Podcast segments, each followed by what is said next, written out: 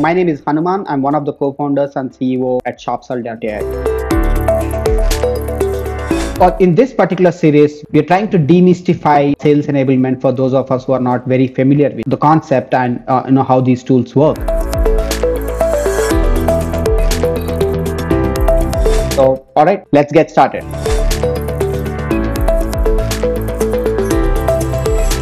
So what is sales enablement? I think this is a term that that we're using a lot these days when it comes to sales tools, right?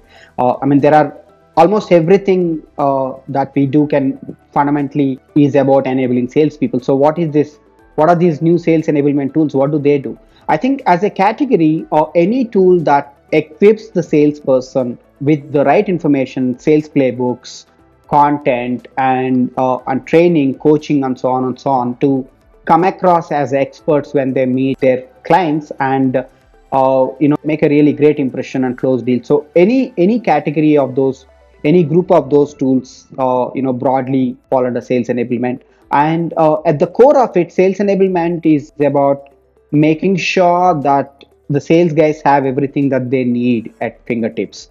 And they are able to kind of access them when as part of the sales process and not you know look for a document in an email a drive a sharepoint or a whatsapp chat or you know or in a crm so the speed at which they respond to their, their clients is extremely important and sales enablement is just about you know putting all this together so that it is in a format that is readily usable by your sellers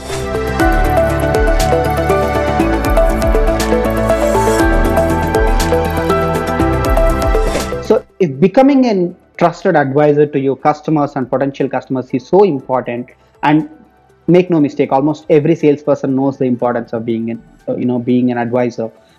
So, why do they struggle? Broadly, it's about two challenges. The first one is about the mindset, right? Uh, you know, uh, as a salesperson, do I have that mindset and uh, is willing to put in that effort to be well prepared, uh, do my homework, understand the customer's pain point, do my research, have all the product collateral together and and just uh, you know go and talk about it. And the second one is am i someone who just wants to focus on my product my pitch and my way of selling? Or uh, am i someone who looks at a customer first approach where i want to understand their challenges their pain points uh, you know uh, and then figure out what kind of solutions would work for them and then then figure out how my product can fit in that. So this is all about mindset the other one is the lack of support. So uh, sales is a hard job and a lot of times you know we, we're all under pressure to hit our numbers and it's not necessary that you know you have all the support that you need. So uh, you probably would have gone through a one-time induction when when you got the role and you went through all the products and so on and so on. And after that mostly it's about learning on the go. So uh, you kind of go you're on your own. You you don't necessarily know what are the best practices how do other customers uh, how do other salespeople sell and so on and so on. And uh, you may not always have the right information with you.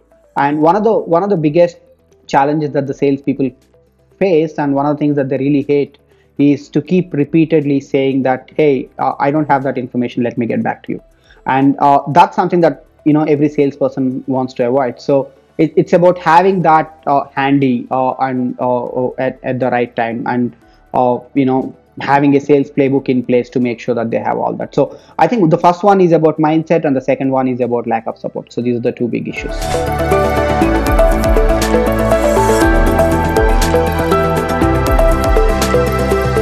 There are some of the basics uh, and best practices that all of us can follow to, to kind of equip our sales folks. So uh, first, make sure that uh, you have a playbook in place something that clearly mentions what's your product, what's your ideal customer profile, what are the different customer profiles that you speak to, what are the challenges that they face, how does your product really help them, uh, what kind of solutions you guys can provide, what are the typical objections, how to handle.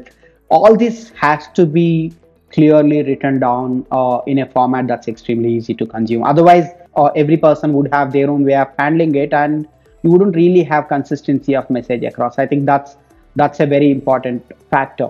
Uh, the other one is about make sure that all the information, content, tools that salespeople need are at one place. Don't don't expect them to search at 10 different places uh, you know, email, their own computer, mobile, WhatsApp, CRM. So don't expect them to go through 10 tools to find the right solution and right information and find out whether they have worry about whether they have the latest product brochure and competitor information and so on and so on. Make sure that they have all uh, at one place, preferably as part of their process, preferably in a tool that they use day in and day out. Don't don't expect them to kind of uh, use dozen tools. So it, it's a hard job out there. So don't don't make it harder.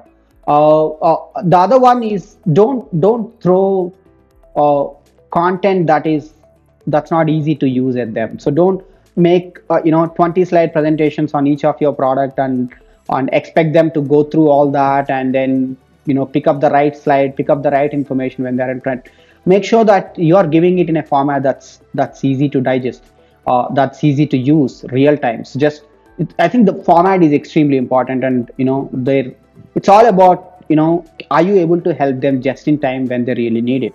Uh, i think that that should be the focus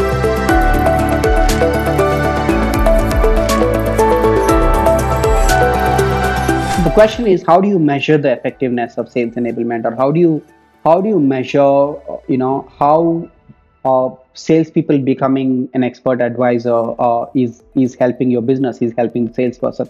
Uh, that's a tricky question. There are there are no you know one size fits all uh, answers to this question. So it, it depends a lot on your context your specific sales process and so on and so on. But broadly there are certain thumb rules that you could look at right? So uh, so one is to kind of look at the quality of conversations that they're having now versus before. If, if you are using any of these tools that kind of capture customer conversations it's a it's a fairly straightforward exercise where you could look at the quality of conversations look at the kind of sales pitch that they're doing and look at how they're handling their objections and that's a very easy way to look at it.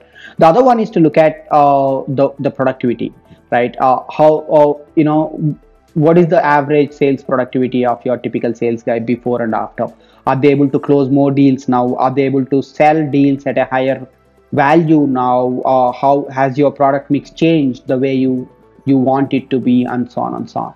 Uh, and another important factor that we have seen uh, you know is is around uh, sales cycle. So uh, so let's say uh, we we have a case where you know for one of our clients where typically an average sales cycle for an insurance policy used to be around three weeks and then you know after, after using this product it could it, it kind of drastically come down. So there are a lot of times where salespeople are able to close the deals right in the meeting because they're able to make that compelling sales pitch. So so uh, how long does it take to close a sale uh, is another important factor. Is there a significant improvement there? Uh, the other one is about you know are, are how many customer specific personalized presentations are they making now compared to before? Uh, because at the end of the day more compelling uh, personalized presentations based on the customer needs means more business. So that kind of gives you uh, some kind of a causal relationship between the activity on the field and uh, and and the actual sales. Uh, the, the the other one is also about response time. So uh, how how long are they taking to kind of make a compelling presentation based on the conversation that they probably would have had. Are they are they sharing a proposal in 48 hours or are they doing it in one hour are they able to do it in five minutes? So uh, in a lot of cases that we have seen uh, the the response times have come down from something like two days to five minutes.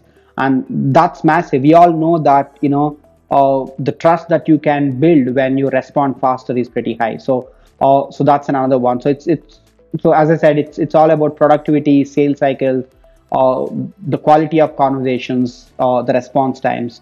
So, uh, so the good thing is we have enough tools these days to kind of look at all these metrics and uh, do a fairly good estimate of how uh, how effective your sales enablement initiative is. All right, so uh, I think that's been the focus of this episode, where understanding the importance of salesperson to be a trusted advisor What's the need for it? How can you equip salespeople to be trusted advisors? What's the role of sales enablement in that? And uh, what are the best practices around implementing sales enablement? Thank you for uh, listening in and uh, see you in the next episode of uh, Sales Enablement by Sharpsell. We'll come back with another topic that that's useful. Till then, goodbye.